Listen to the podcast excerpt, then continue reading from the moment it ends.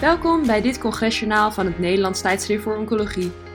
In deze podcastserie brengen wij samen met toonaangevende opinieleiders de highlights van internationale medische congressen direct naar uw spreekkamer. With me today is Grant Stewart, who is a professor of surgical oncology at the University of Cambridge, to discuss the phase 2 Naxiva trial recently presented at ASCO GU during ASCO GU this year, you presented results of a study evaluating axitinib in clear cell renal cell carcinoma patients with venous tumour thrombus extension.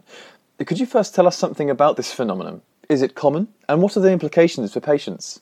Yeah, thanks very much. Um, so, this is a it is a biological phenomenon that is almost unique to kidney cancer, where we see the tumour growing from the main growth in the kidney along the the kidney vein, the renal vein, and up into the inferior vena cava, and occasionally up into the into the heart. It can be as extensive as that. It happened to some degree in up to 15% of patients with kidney cancer. Often that will just be a relatively minor degree of extension into some of the smaller segmental veins within the kidney. But as I say, it can be very extensive. Uh, so the series vary, but between five and fifteen percent of patients will have will have this uh, problem as part of their kidney cancer. So, how do clinicians currently address VTT in this setting, and what could be the potential for axitinib to address this? Yeah, so currently patients will have had some imaging when they present to us as urologists. So they will have usually have had a CT scan that identifies the, the tumor in the kidney and will usually give an idea that there appears to be a tumor thrombus at some to some degree within the within the in the renal vein or the inferior vena cava.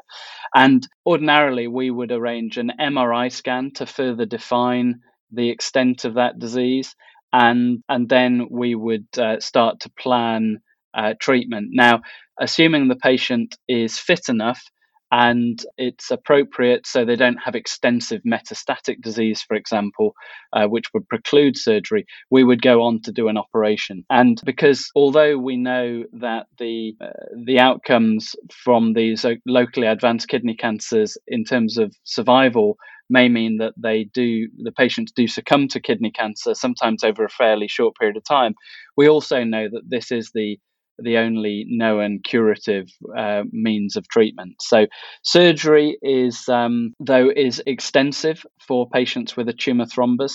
It almost always involves a large open operation.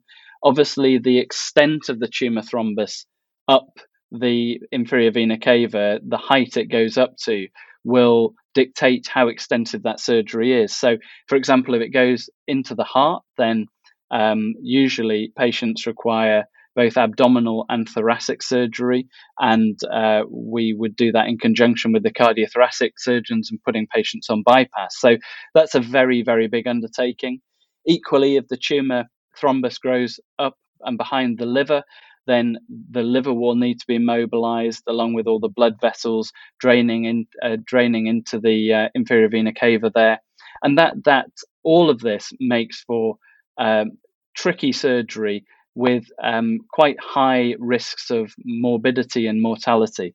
So the risk of dying from surgery uh, for a patient with a tumor thrombus is is substantial. It's between five and fifteen percent, depending on the height of that tumor thrombus and depending on the individual patient's fitness and and such like and and and on the series that you look at. So it's a significant risk and patients are all counseled about about the risk of dying in and around the time of surgery uh, for these big operations.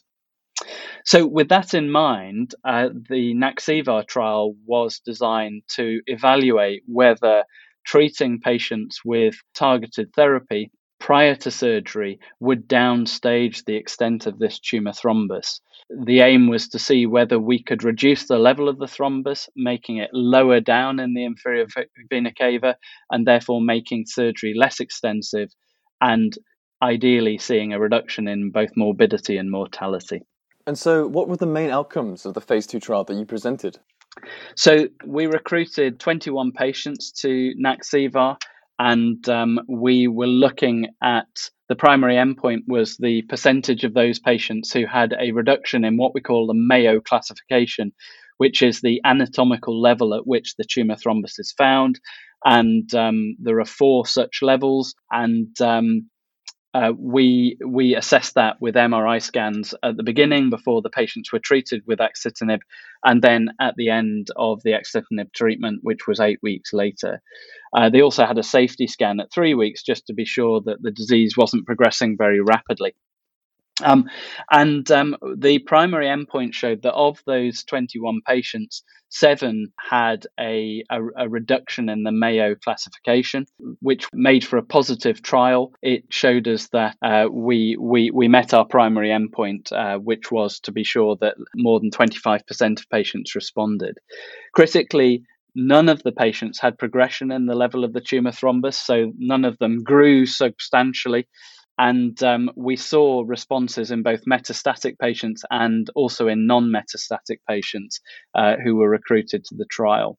And finally, what could be the impact of these findings on clinical practice? Well, um, a secondary endpoint was uh, that we saw that around about 40% of patients had a less extensive surgical approach. So we were validating, we validated the fact that a reduction in the level of the tumor thrombus actually also resulted in a reduction in the extent of surgery. So we, we, we found some very interesting results. It's important to remember Naxiva is the first trial I'm aware of in this space, uh, but and it does provide us with a positive result with an, a much improved understanding of the biology of these venous tumor thrombi and the fact that we can downstage them using tyrosine kinase inhibitors. But it's also important to remember that it's still a small phase two study using a drug that's only used now in second line treatment. So it doesn't directly change clinical practice at this moment because of the the level of evidence that we have. But it does point us in the direction that this is an exciting strategy to evaluate further. I think that that would ideally be done using some of the more modern combinations treatments that are available in first line kidney cancer treatment, um, and those would be combining TKIs with immunotherapy. And I would expect that we would see even better response rates with that combination because we've seen uh, in a sub study of the Javelin 101 data that there is a significantly improved reduction in size of the primary tumor with axitinib and avelumab versus a TKI as a standalone. So I think we understand a lot more. This uh, the data from Naxiva now allow us to inform well the design of the next clinical trial. Um, and hopefully that will result in a change in practice for patients with this uh, very aggressive form of kidney cancer. Professor Stewart, thank you very much for your time and also for your expertise. We hopen dat deze podcast waardevol voor u was. Check onze website ntvo.nl voor andere interviews in deze serie.